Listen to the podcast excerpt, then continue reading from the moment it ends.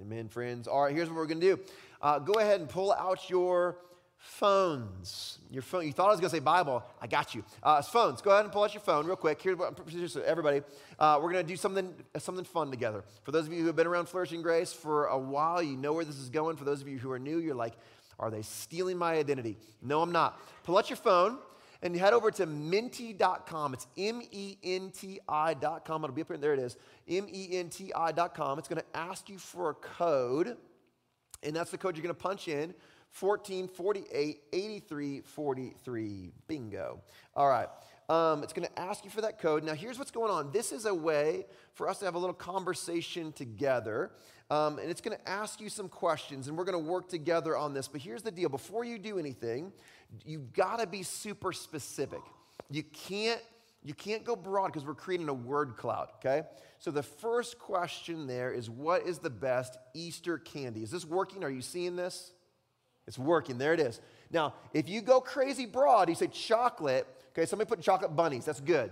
Don't put chocolate, okay? Because chocolate's too broad, right? What kind of chocolate? Okay, Reese's Eggs is dominating, all right. Um, Peeps, you're a liar, but okay, all right. Uh, it's working. All right, so again, uh, Daniel, can you actually, Daniel, can you throw it back to the last slide for people who are maybe just kind of trying to figure this out? Menti.com, M E N T I.com. There it is. So if you're still trying to figure this out, M E N T I.com, 14 48 83 43. Are you all, are, we got it? Anybody struggling hard? Okay, Daniel, throw it up to that. All right, what is the best Easter candy? Oh, Reese's Eggs dominates. I like it. I like it. That's way better than the last gathering. The last gathering was chocolate bunnies. And I'm like, you guys, listen, there are good chocolate bunnies. I'll give you that. But like, you've had some bad chocolate bunnies. Like, you know you have. Like, some of them are gross, man. They're gross. I love the emojis. Oranges are, is it orange? Is that an orange emoji? That's a great Easter candy. Nope.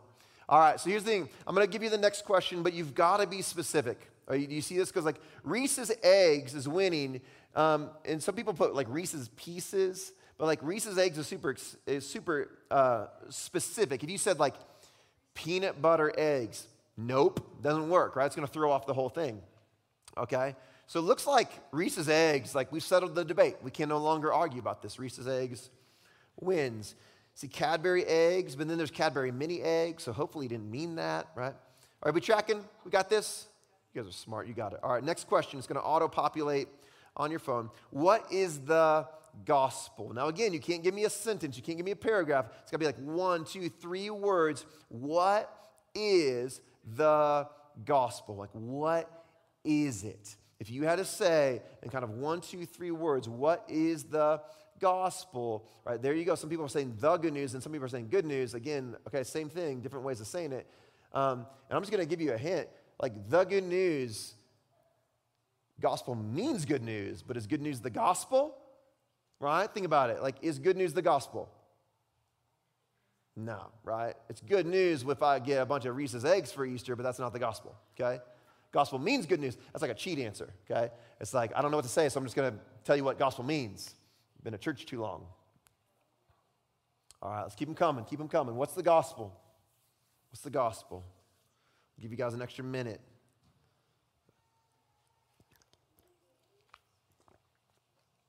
Got 39, 40 responses so far, 41.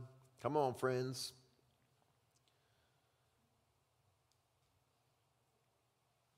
Okay.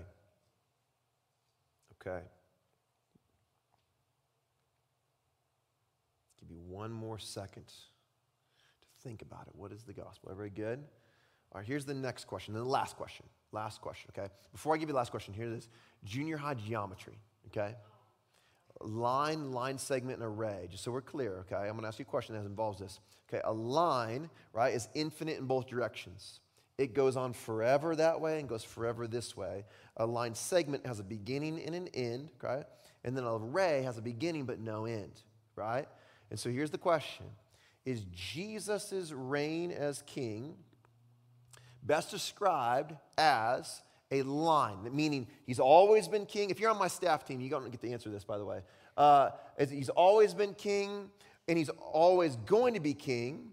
Is it a line segment, like it has a clear beginning and a clear end, or is it a ray? Jesus became king, it has a beginning, but it never ends. He'll always, always, always, always, always be king, okay? All right, there we go. Very good. Ooh, it's a, it's a race between Ray and Line. Ray and Line, who's going to win? I don't know.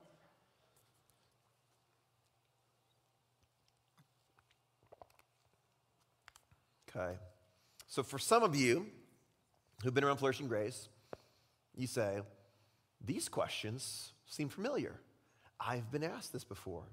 You were asked these same three questions last Sunday, last year on Palm Sunday. And every year on Palm Sunday, I'm going to ask you the same three questions, okay? And here's why because A, until somebody puts Cadbury mini eggs as the, as the, as the best Easter candy, okay? All right? I'm just going to keep asking you until you realize, until you, until you are awakened to the truth that Cadbury mini eggs are the best Easter candy.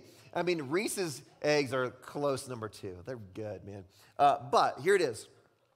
Because I believe that this Sunday, Palm Sunday, is all about what the gospel actually is what the gospel actually is. And so here's what I'm going to do I'm going to throw us back to this question, and these will come in.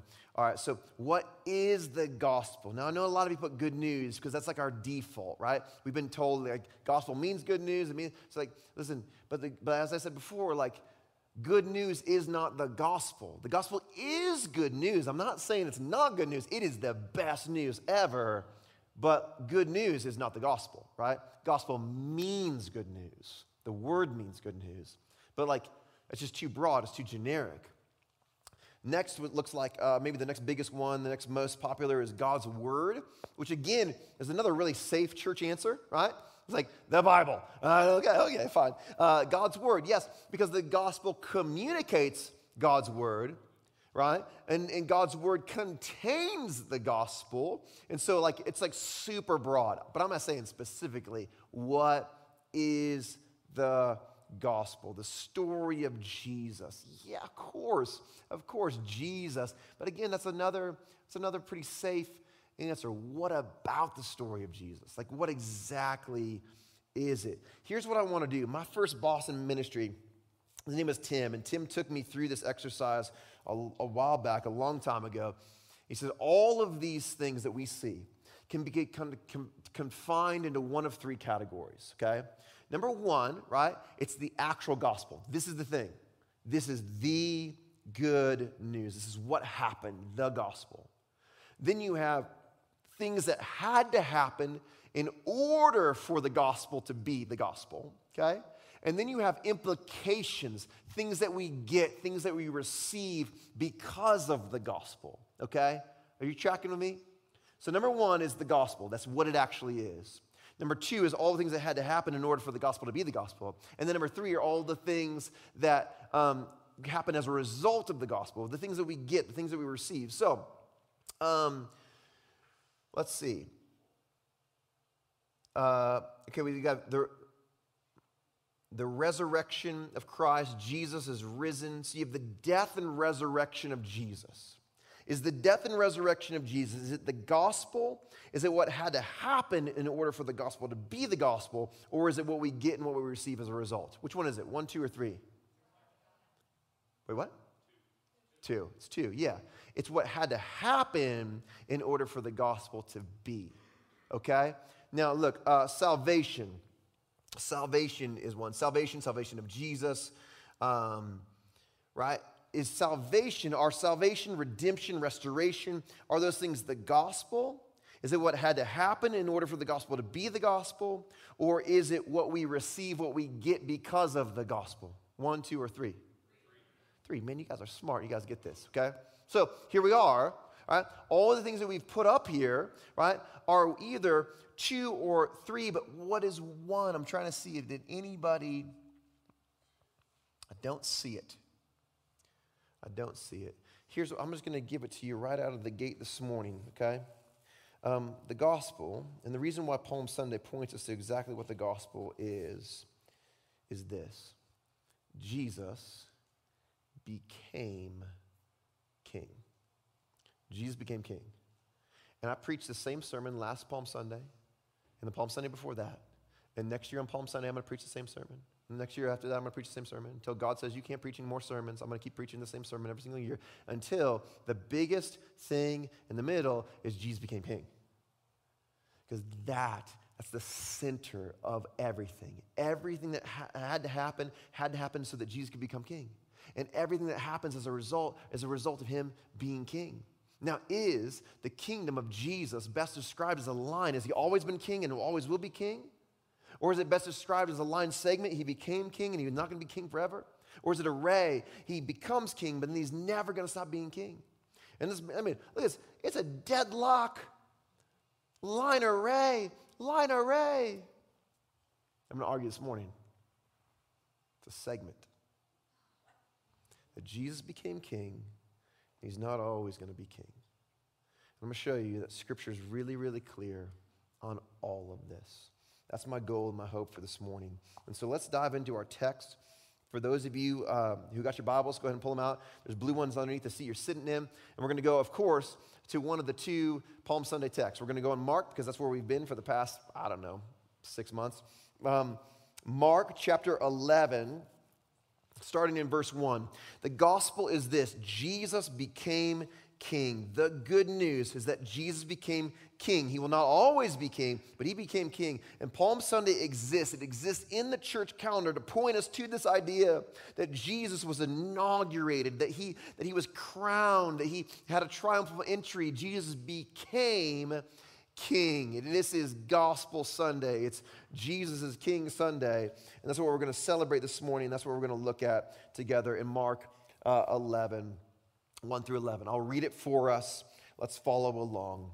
Now, when they drew near to Jerusalem, Jesus and his disciples, to Bethphage and Bethany, at the Mount of Olives, Jesus sent two of his disciples and said to them, Go into the village in front of you, and immediately as you enter, you will find a colt tied on which no one has ever sat untie it and bring it. If anyone says to you, Why are you doing this? say, The Lord has need of it, and will send it back here immediately. And they went away and found a colt tied at the door outside in the street, and they untied it. And some of those standing there said to them, What are you doing untying the colt? And they told them what Jesus had said, and they let them go. And they brought the colt to Jesus. And they threw their cloaks on it, and he sat on it. And many spread their cloaks on the road, and others spread leafy branches that they had cut from the fields. And those who went before and those who followed after were shouting, Hosanna! Blessed is he who comes in the name of the Lord.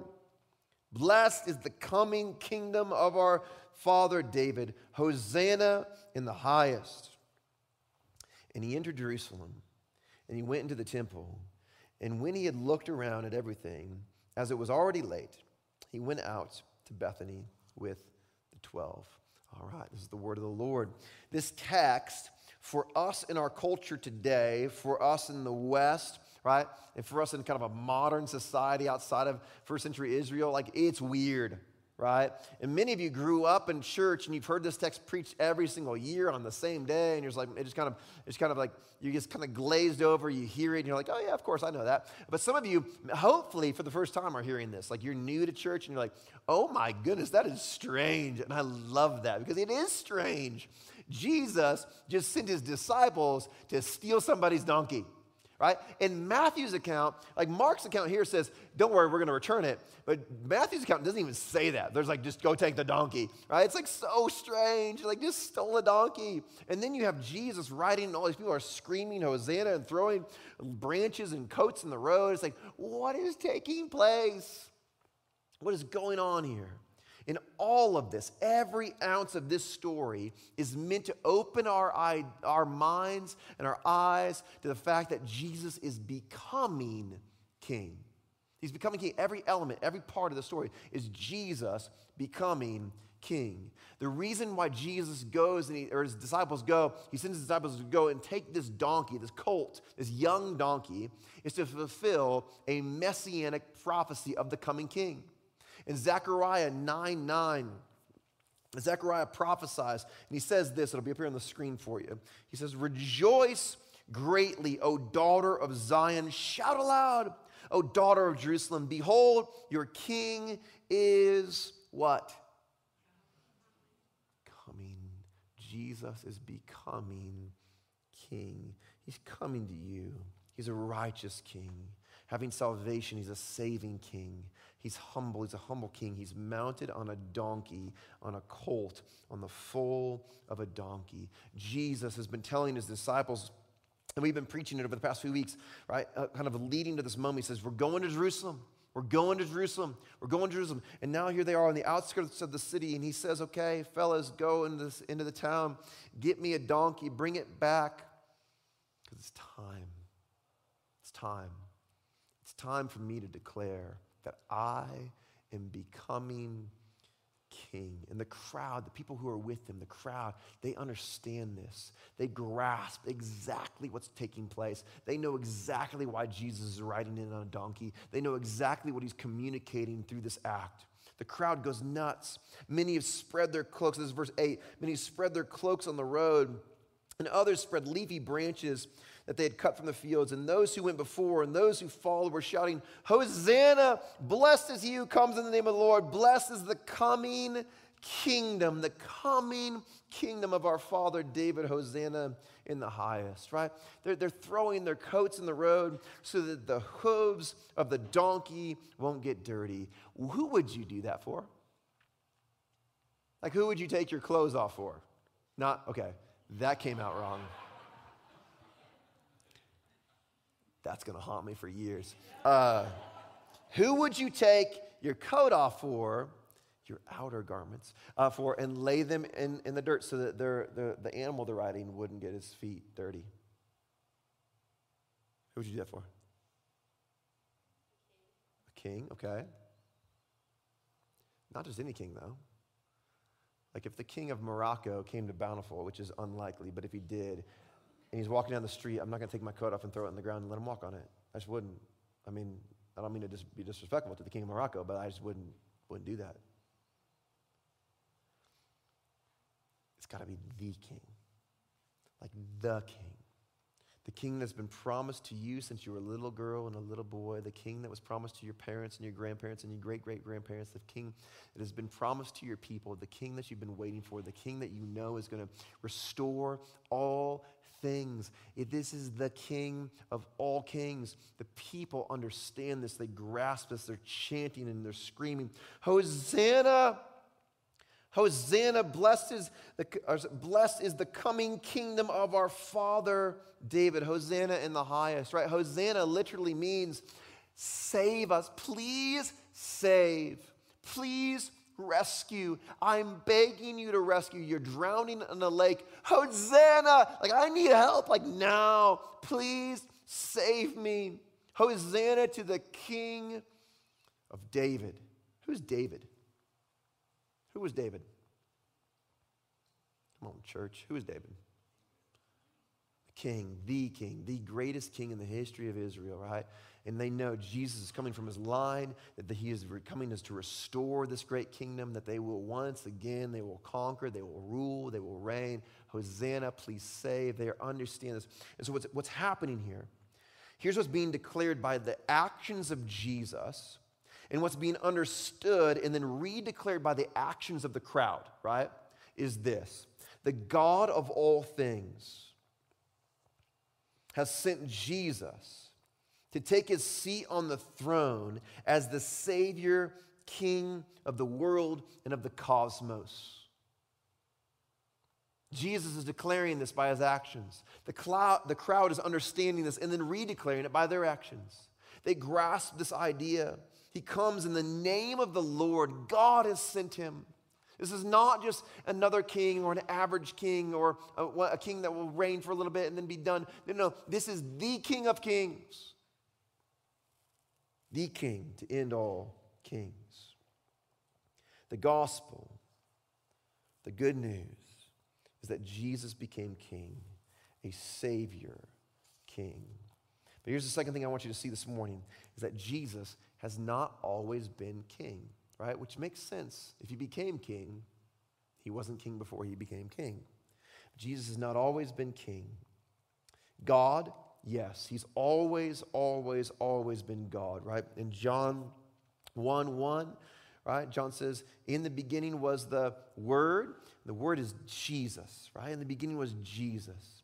And the Word was with God, and the Word was God. He's always eternally existed. He's eternally existed as fully God, completely. He, he is uncreated, right? He is God, always has been, always will be.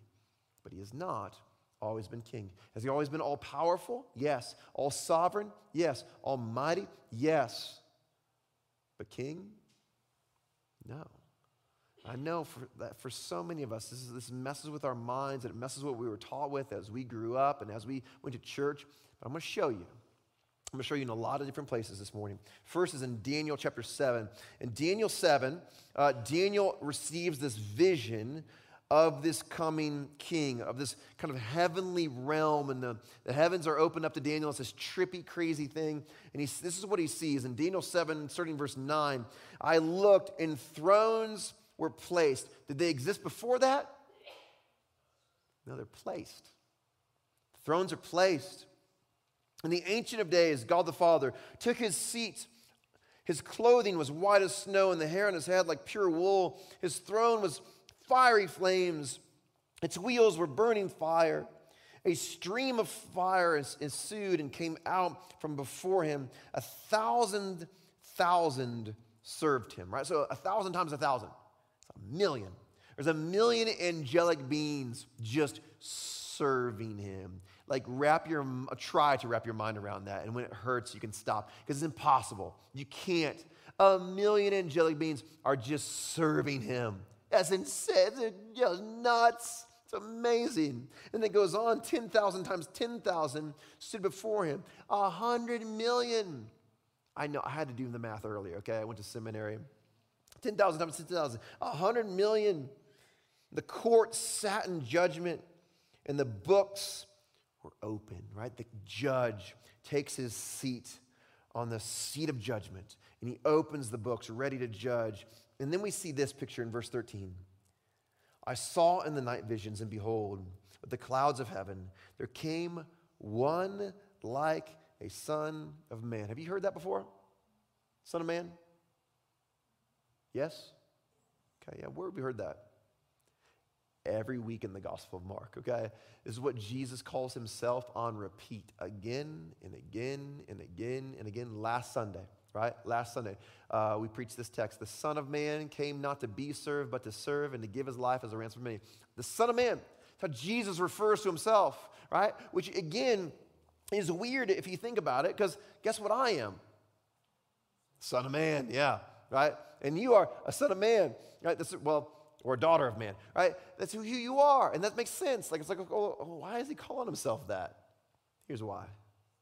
Because for him, it's not normal. For me and you, it's normal. For him, no, because he's fully God in the flesh. That's what he's declaring when he says that again and again and again. He's pointing his hearers back to Old Testament texts just like this one in Daniel. He's saying, You know who the Son of Man is.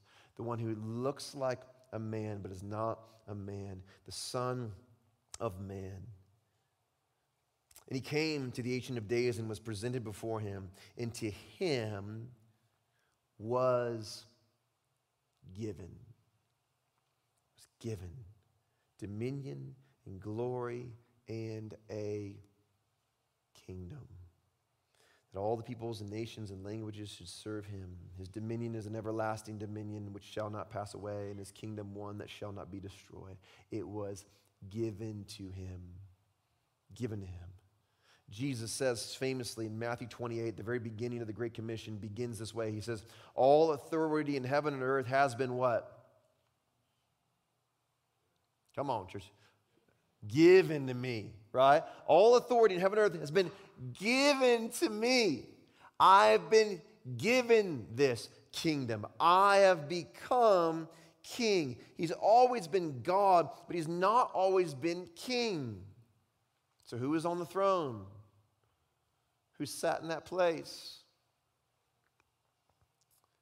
I'm going to make the case this morning that the throne was usurped, not by power, not by might, not by superiority, but by the manipulation of you and me. The kingdom itself was brought low and destroyed, and therefore the throne was taken away. Paul grasps this idea. He talks about it in Ephesians 2. Ephesians 2, 1 through 2, he says this. He says, In you, you were dead in your trespasses and sins in which you once walked, following the course of this world, following the prince of the power of the air, the spirit that is now working the sons of disobedience. Before Jesus becomes king, there's an evil and tyrannical prince. Not a king, not the one who's actually in control, not the one who actually has authority, not the one who actually has power, but one who has usurped, usurped the power and the authority and the control, who sits on the throne. Satan fools us into, into committing treason and brings the kingdom to a place of destruction by destroying you and me and our allegiance to the one true king. C.S. Lewis, the great, um, amazing Christian, captures this idea unbelievably perfectly in the Chronicles of Narnia, specifically in the first book, The Lion, the Witch, and the Wardrobe, right? It's the story. Lewis grasp this that Jesus has not always been king, not always will be king. He understands this, he grasps this, and he writes this into a children's book in children's form so that our kids would not grow up uh, not misunderstanding the gospel. He says, Don't you know, don't you realize when, when, when Edmund and Susan and Lucy, these kids, when they first come into this magical land of Narnia, right, they meet the beavers, and the beavers are talking to them, and they're saying, Yeah, yeah, there's a time when, when, there, was, when there was a great king, and the great king ruled. Aslan was the king, right? But who has usurped the throne? The witch, the white witch, right? Not a queen, not somebody who actually has power or authority or control, not who, somebody who actually has it, but a white witch has usurped the throne. And under her rule and under her reign, it is always winter, but never what? Christmas. It's always winter, but never Christmas. It's this picture of a broken and fallen kingdom that has been twisted and deformed and usurped, where she holds control but not actual authority. And the beavers also know that one day, one day the true king is going to come back and he will conquer and he will restore and will be king again. C.S. Lewis understands this. He grasps this idea the gospel is all about a kingdom, the gospel is all about a king, and that is the center of the gospel. We must grasp this idea. John, 1 John 5 19, John says this. He says, We know that we are from God, and the whole world lies in the power of the evil one. Satan, this deplorable, crooked little prince, has fooled you and me into committing treason against the king, and therefore he owns the kingdom. That's how he usurped it. He didn't beat God. He just beat you, he beat me.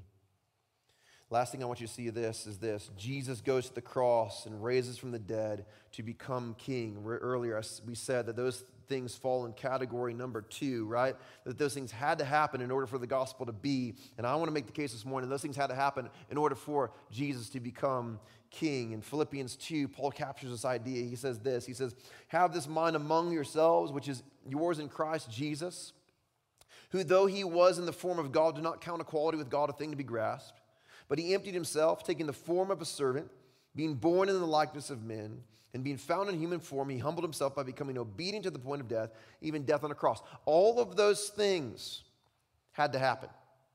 Jesus, fully God, steps into time, becomes a man, puts on flesh, becomes obedient, he becomes a servant, even obedient all the way to the point of death, death on a cross. Therefore, because of all that, God has highly exalted him and bestowed on him the name that is above every name, so that, why all of that? Why does Jesus leave heaven, step into time, put on flesh, dwell among us, go to the cross, bleed the ground red, raise from the dead, so that at the name of Jesus, every knee should bow in heaven and earth and under the earth, and that every tongue confess that Jesus, Christ, Christos, the Messiah, is Lord, the King, to the glory of the Father. All of it was so that he could become the King of all kings. The cross is the cure it's how Jesus establishes the kingdom. He does this by dying. He establishes his kingdom by dying. Romans 14 9, for to this end Christ died and lived again, that he might be Lord of both the dead and of the living. In order to become king, he dies. And here's the thing because the kingdom was usurped by fooling you and me into committing treason, you and I had to be paid for in order to rebuild the kingdom. That treasonous act had to be paid for. Either you pay it with your life or he pays it with his. And so, in order to restore the kingdom, Jesus marches in and declares, I'm becoming king. He is crowned on the cross, Good Friday. What's the inscription above the cross? Jesus Christ, King of the Jews. He becomes king, crowned with the crown of thorns, raises from the dead as the victor as the one who has purchased back the kingdom from the curse of sin, covered it all. He had to become king in order to become, in order to restore the kingdom. And you and I are a part of that restoration. Acts 2 30, 36 says this Let all the house of Israel therefore know for certain that God has made, has made him both Lord and Christ, this Jesus whom you crucified. Friends, this is the good news that Jesus became the Savior King, King of all. He purchased his kingdom and his subjects back from the ruin of sin by submitting to death, death on a cross, sin bearing and wrath drinking con- con- crucifixion. Palm Sunday is Jesus' declaration I'm becoming king. The cross is his crowning, and the resurrection is the inauguration, the beginning of his rule. Jesus became the Savior King, and all the implications of the gospel flow out of this. In becoming king, Jesus has dethroned a wretched and miserable prince. We are born into what the Bible calls the dominion of darkness, but that dominion was broken by a sacrificial blood. In becoming king, Jesus breaks the dominion of darkness. Anyone at any time now can turn to the king, can, can, can, can bow their knee and, and profess their allegiance to the king, and all of a sudden they are pulled from the dominion of darkness and placed into the kingdom of his marvelous light, the kingdom of the Son. Not because you did anything right, but because Jesus has done all of it for you. The king lovingly reshapes us and reforms us into his perfect image. The king lovingly sends his spirit to help us in this journey. The king will return one day and call us home. This is what we see in that chronicle of Narnia in, in The Lion, the Witch, and the Wardrobe. One day, one day, Aslan's coming back. And the one who seems to have all the power will, in an instant, in a moment, realize that they never really had any power at all. Once the kingdom is restored, all their power is gone. And that king will crush, will crush the wicked one and everything else in his way in order to rescue you and me. He's coming back. So here's the rub. Here's why this is so important. This is so important for you to understand. For many of us in this room, maybe all of us, and according to the, what I asked earlier, probably all of us, grew up in church and we were told our whole lives that the gospel is the good news of your salvation. That the gospel is what saves you. The gospel is about Jesus becoming your personal Lord and Savior. The gospel is about you having a relationship with Jesus. And all of those things, listen to me, all of those things are a part of the gospel. Don't mishear me. They're valuable things, they're good things. But if that's all it is, listen to me, it's all about you. And if that's all you understand, then you've missed it all. The gospel is about the king. The gospel is about the restoring of a kingdom. And you play a very, very small part in this unbelievably massive and unbelievably beautiful story. tonight in this room, uh, we're going to have a Seder dinner. It's already sold out. I'm sorry for those of you who are like, man, that sounds fun. Uh, it's already, man, we packed this place out tonight. But tonight, for many of us, we're going to sit here and we're going to realize through this unbelievably significant meal that there's a grander, much grander story of a broken kingdom and a promised king. And we play one small part in that story. It's all about him. It's all about Jesus becoming our Savior King. And those who understand this, those who understand that Jesus became King, and they live their lives to that end, they love their neighbors better. They give their life to proclaiming His glory and their obedience to Him and Him alone. They surrender their lives and give their lives to missions and evangelisms and kingdom advancing initiatives. We must understand that Jesus became king. And if we don't, listen to me, if we don't understand that this is the center of it all, by the end of the week, we'll be the same people screaming, Crucify him. Because the kingdom's not about you, it's about him. He is king of all. Okay? Last thing. We're out of time, but I told you I'd answer this, so. Is the kingdom a line, a line segment, or a ray? Well, it cannot be a line if Jesus became king. So it must be a segment or a ray. And I said already that I think it's a segment that Jesus has not always been king, he became king, and one day he will no longer be king. And, and this is the reality. Uh, I think that this is true. That one day Jesus is going to hand over the kingdom. At the end of the Revolutionary War, uh, we dominated. Yeah. Uh, George Washington, right, won the Revolutionary War. He led America through the Revolutionary War. And at the end, everybody in America thought George Washington George Washington is going to be the next king of our, of our nation, of our country, right? He's going to take the place as king. Why did they think that? Yes, not just Britain, though. Every civilization ever. Like, that's just the story of humanity. Man, when you lead your people and you dominate, guess what you become? King, right? Emperor, king, ruler, uh, czar, whatever you want to call it, dictator of all, right? That's who you become. That's your right and so everyone in America is like, heck yeah, we like George Washington. He can be king. And George Washington goes to Congress and he says, No, I'm going home to Mount Vernon. The authority and the power belongs to the people. You decide what you want to do with it.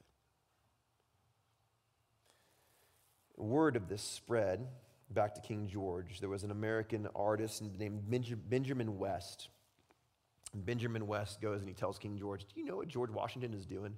He is handing the authority and the power back to the people. And King George's response to Benjamin West was this If he does that, if he does it, he will be the greatest man in the world. And I want to make the case this morning. That's exactly what Jesus did. In 1 Corinthians 15 24, and there's other texts, in Acts 2, we see this, and other places. But 1 Corinthians 15 24, Paul's writing about the second coming of Christ, the end of all things. He says this Then comes the end, the end of all things, when he, Jesus, delivers the kingdom to God the Father after destroying every rule and every authority and power, for he must reign until until he has put all of his enemies under his feet. The last enemy to be destroyed is death. Jesus leaves the glory and the comfort and the beauty of heaven a million angelic beings are just serving the throne. He leaves it to take on flesh and weakness and poverty and brokenness, to identify with the most lowly of the lowly. And then he goes to the cross and endures the shame and the full wrath of God that was due to you and all of your punishment, everything that was for you, He takes it all in order to become King of all. so that he could restore this kingdom that God had created through him and for him. This whole thing is rebuilt, and He is right now eradicating sin. He is breaking it down by the power of the Holy Spirit through His church. He is pushing back the powers of darkness, and one day He is going to return, and in an instant, in a moment, it's all going to be made right. Satan will be crushed and destroyed, and everything in evil in, its, in, his, in his path will be utterly obliterated. And there will be no more tears, and there will be no more weeping, and there will be no more crying. And he will reign as king in that moment, king of all. The kingdom will be restored. New heavens, new earth, everything right. When Aslan returns, all will be made right. When Jesus returns, everything will be set right.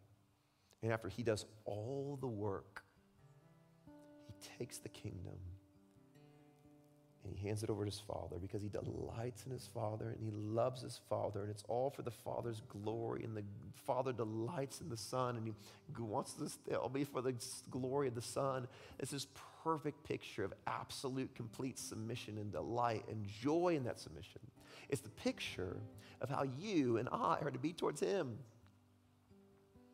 to realize that this is his kingdom, that we get to be a part of it by his blood, not by my merit. And that all of my days and all of your days would be in complete submission and service to the King of Kings. That's the greatest delight, and that's the greatest joy of the human heart. To be able to every day say, man, all of the things that I worked for today, all the things that I strived in under my own power, it's yours. Because you're sovereign over all, and I'm sovereign over none. And so, my hope is, my prayer this morning is this that you wouldn't miss this. That if you grew up in believing that God loves you and has a wonderful plan for your life, and that's the end of the gospel, He, he does. He does love you, and He does have a wonderful plan for your life. But that's not the gospel. It's just a small part of it. The plan is that he would become king and that you would serve him with full submission and full joy for the rest of your days. That's the plan. If you miss it, you're going to miss all of it. The call of Christ in your life is a costly call. The call to release your grasp on all the things of this world, to lay it all before Him to say, wherever you go, I go. Wherever you call me, that's where you, where you send me. That's where I'm going to go. My life is yours. It's not mine. You're sovereign over all, and I'm sovereign over none. You're king of everything, and I'm king of nothing. It's a call in your life. That you would live every day in the service of the king with full submission and full joy. Let's pray to that end. And pray for you guys. Let's bow our heads. Maybe right now in this minute, we just need to stop because there's a, there's a place in our life that we believe that we need to be in control. Yeah, yeah, yeah, yeah, yeah. Jesus is king, but this, this thing right here, this one, this one, that's mine. I gotta, I gotta control that. I gotta control my kids. I gotta control my marriage. I gotta control my career. Gotta control my finances. Got to control my future spouse, my future retirement.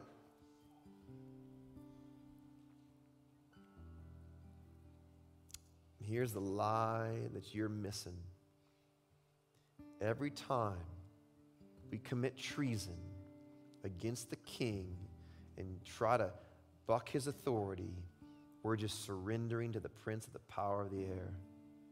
And we're declaring that Satan the white witch is in control.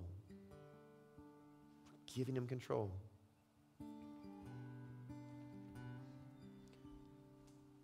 So, Jesus, would you, would you identify that area in my life? Would you expose it? Would you, would you show me? Would you, would you point it out? Would you, would you make it right there for everybody to see? I don't, I don't want it anymore. I don't want Satan to have a control over one inch of my life or my existence. So would you show us, would you awaken us, and would you help us to release our grasp on that thing? Would you help us to bend our knee every day, to work tirelessly for your kingdom, and every day hand it over to you. And every time we're tempted to believe that this is in some way, shape, or form all about me, would you call us back to the gospel that you became? Praise things in your sweet name. Amen. Amen, friends. Let's go ahead and stand. Let's declare that in this place as we sing one last song together as we go.